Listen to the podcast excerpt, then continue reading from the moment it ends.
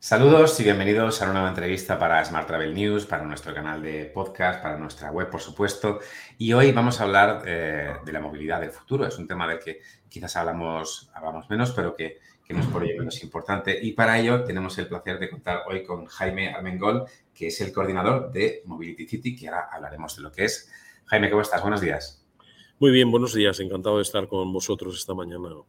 Un placer tenerte. Lo primero es que nos cuentes qué es eh, Mobility City, porque a nosotros nos llegó la nota de prensa, nos pareció muy innovador, un proyecto en Zaragoza, no lo conocíamos, pero es mejor que nos lo cuentes tú.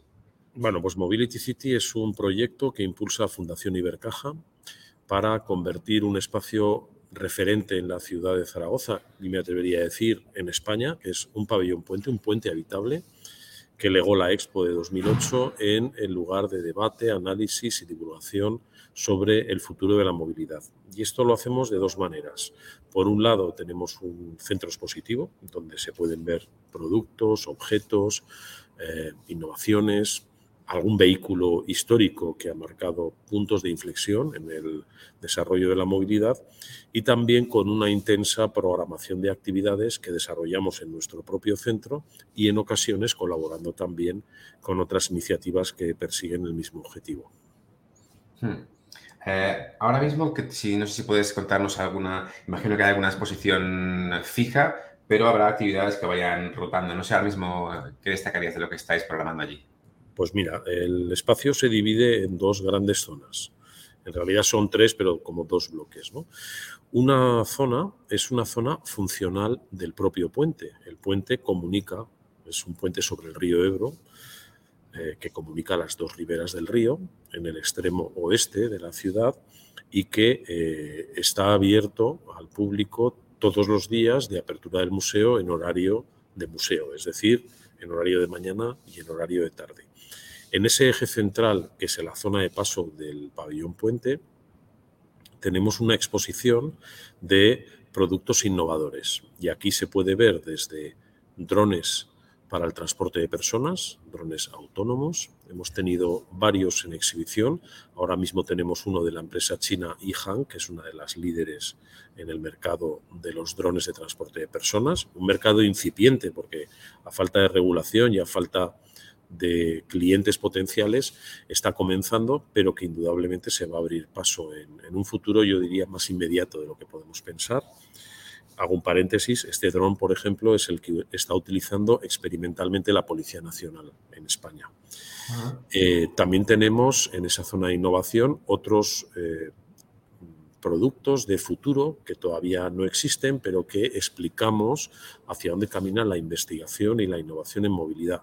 Me refiero, por ejemplo, a una cabina de Hyperloop, que es un tren levitante, un tren que no iría por, eh, por las vías, sino que iría eh, en una cápsula de vacío y que se, está experimentando ya en determinadas, eh, lo que llaman los, los expertos casos de uso, ¿no? en determinadas condiciones y que podría sustituir en un futuro, cuando esto esté más desarrollado, más madura esa tecnología, a transporte de personas o mercancías en un rango de distancia de entre 500, 600 y 1000 kilómetros. Sería un, perfectamente competitivo con, con, el avión y con el tren.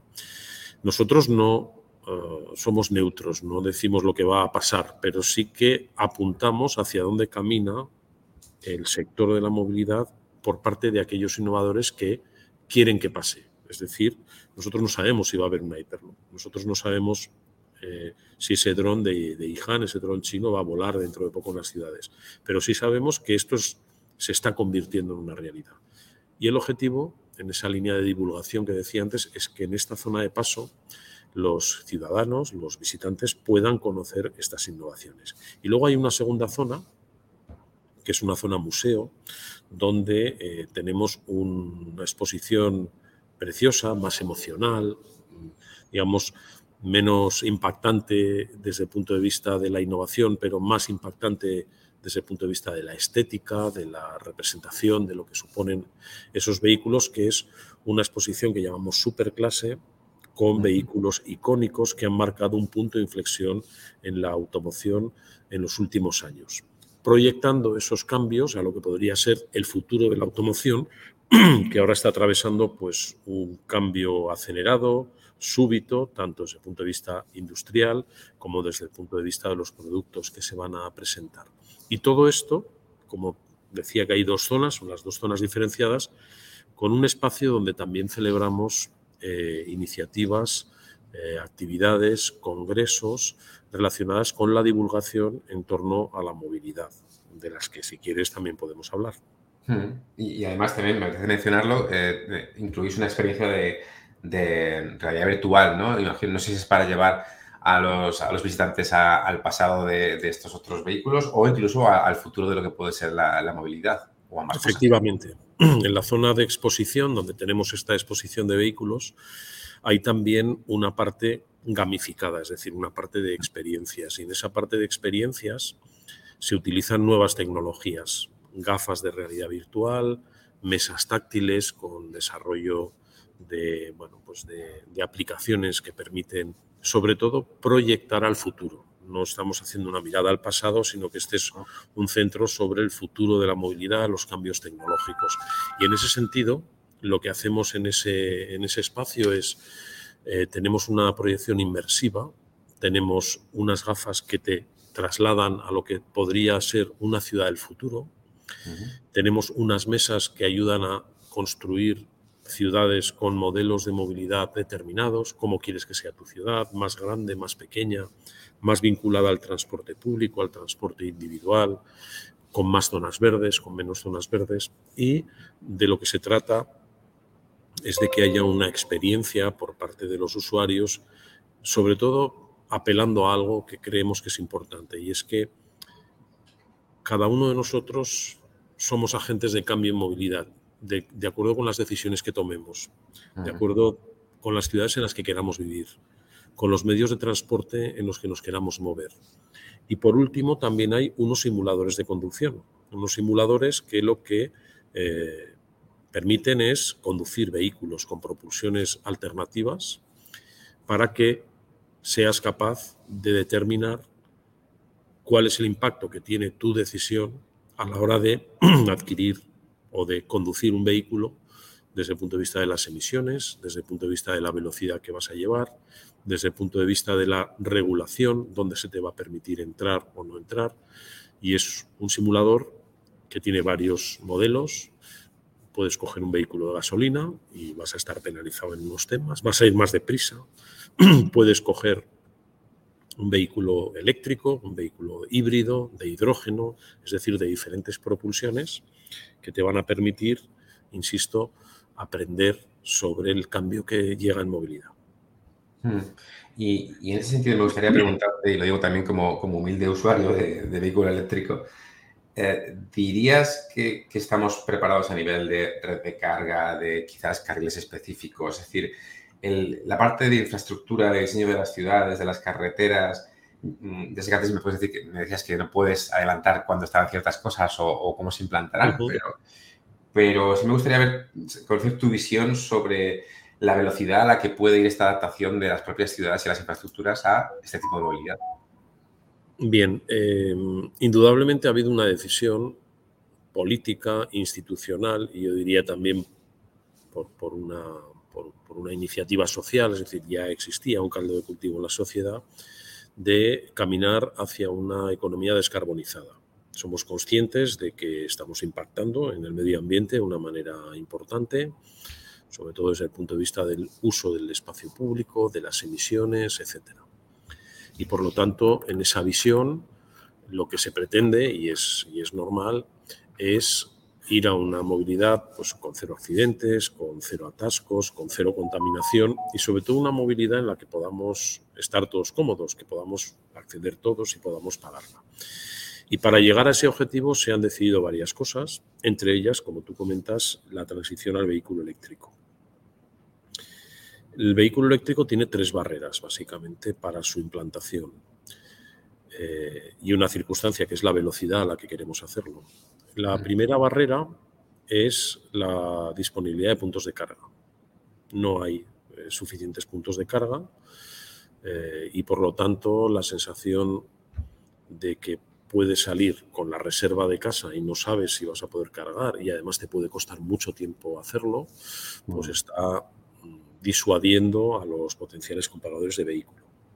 La segunda es la propia autonomía de los coches eléctricos. Eh, para que un coche eléctrico eh, tenga una autonomía similar a un coche térmico, necesita unas motorizaciones eléctricas, una potencia en el, vehículo mayor de las que hoy se dispone.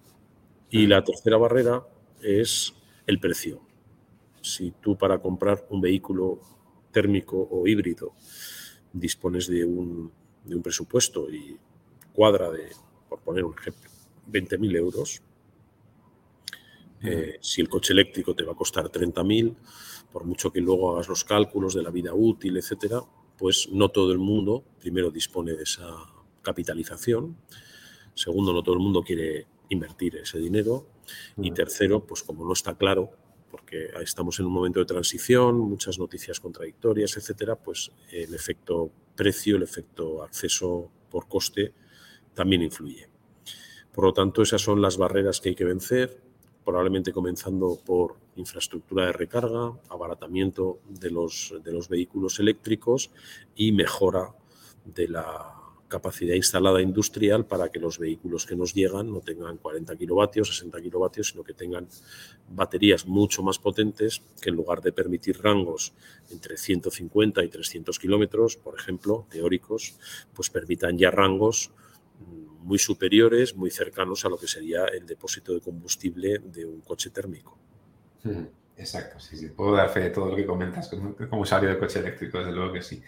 Eh, sí me gustaría terminar eh, nuestra charla con, con, tu opinión sobre cómo podría ser esa movilidad del futuro que quizás vemos un poco lejana o un poco de ciencia ficción y que no sabemos cuánto tiempo puede tardar en implantarse, pero sí que podemos más o menos intuir cuánto tiempo puede estar esta lista de tecnología. Es decir, si hablamos de un futuro en el que pueda haber drones, taxis voladores, eh, Hyperloop que mencionábamos antes, eh, evidentemente que eso esté implantado en nuestra sociedad y en nuestra movilidad puede llevar mucho tiempo. Pero quizá la tecnología esté mucho más cerca de lo que creemos. Sin duda, eh, se va a producir un cambio. y no solo se va a producir un cambio en los vehículos, que es a lo que tú aludes, ¿no? en los que nos transportamos, sino un cambio de concepto en la movilidad. Eh, la movilidad no es un fin en sí misma, pero es necesaria para todo lo demás. Necesitamos movernos y necesitamos mover cosas. Hay gente que piensa que como no se tiene que mover, porque ahora ¿no? Las, los deliveries y el comercio electrónico te lo traen todo a casa, pues como que no te estás moviendo, pero en realidad sí te estás moviendo. Cuando tú compras, le das al clic en, en Amazon, estás contribuyendo a llenar el siguiente contenedor que va a venir normalmente de Asia en un barco, y que luego va a tener que tener una cadena de distribución hasta que llegue a tu casa. Es decir, el movimiento de personas y mercancías es creciente. Eh, luego hay, que ver el contexto social. Eh, hace 100 años éramos mil millones de personas en el mundo, hoy somos 8.000. El crecimiento exponencial de la población está ahí las necesidades, las demandas, eh, las, digamos, obligaciones a las que nos tenemos que, sujetar. Luego también decíamos el tema de los accidentes. La movilidad tiene externalidades, impactos muy importantes, en forma de contaminación, que lo hemos comentado con el vehículo eléctrico, pero también en forma de pérdida de horas, en forma de estrés y finalmente, y no menos importante, lo más importante, en forma de vidas humanas. Es decir, eh, cada día en Europa mueren 60 personas en accidente. Y esto Europa no lo quiere. Con todo eso, hay que buscar formas que eh, permitan el transporte de las personas con esa perspectiva, que no haya accidentes, que no haya contaminación, que no haya atascos, que no haya estrés. Y para eso, indudablemente, llegarán los nuevos vehículos. Llegarán esos vehículos que eh, pueden garantizar eh, que todas estas aspiraciones ciudadanas sobre la movilidad se alcancen de una manera más rápida. En eso estamos. Entonces, eh, creo que todo esto es lo que hay que analizar bien, lo que hay que proyectar bien, lo que hay que planificar, porque aquí hay tecnología que habilita, regulación que da el marco general y permite, y personas que deciden Y si las tres eh, líneas de acción, tecnología, empresa, regulación, tecnología o empresa, regulación y sociedad, no caminan de la mano, pues no se conseguirá eh, el objetivo. Indudablemente va a haber drones, cuando no lo sé. Indudablemente va a haber una, creciente automatización de la conducción eh, de vehículos. Muy probablemente, quizás yo no lo vea, llegue un momento que esté prohibido que los humanos conduzcan no sé cuándo, pero pasará, digo, en, espacios comunes. Eh, y muy probablemente habrá medios eh, y modos de transporte que hoy no conocemos, como puede ser el que has mencionado, de Hyperloop, eh, etc. de eso se trata mm, venir a Mobility City, de pensar sobre estos temas, de ver la punta de, ese iceberg de cambio que, va a suponer la nueva movilidad representada en este espacio que aprovecho para eh, poner en valor también en su aspecto formal. Estamos hablando de un puente absolutamente maravilloso, una obra, una obra de Zaha Hadid. Zaha Hadid es una arquitecta que todos los países querrían tener una obra suya y no la tienen. España la tiene, la tiene en este puente. Es como tener un bolso de Hermes en el armario. Esto es un puente maravilloso desde el punto de vista estético, desde el punto de vista del desafío técnico que supuso su construcción y qué mejor contenedor que este para contar todo eso que acabo de intentar explicar. Pues nos lo has vendido de maravilla y, ojalá pasemos a, comprobarlo pronto. Para quienes eh, tengan más interés, eh, creo que la web es mobilitycity.es para tener más información y tener una primera visita de todo lo que supone. Jaime, muchísimas gracias por, por acompañarnos y por hablar de movilidad con nosotros. Muy bien, un abrazo y gracias a vosotros. Un abrazo.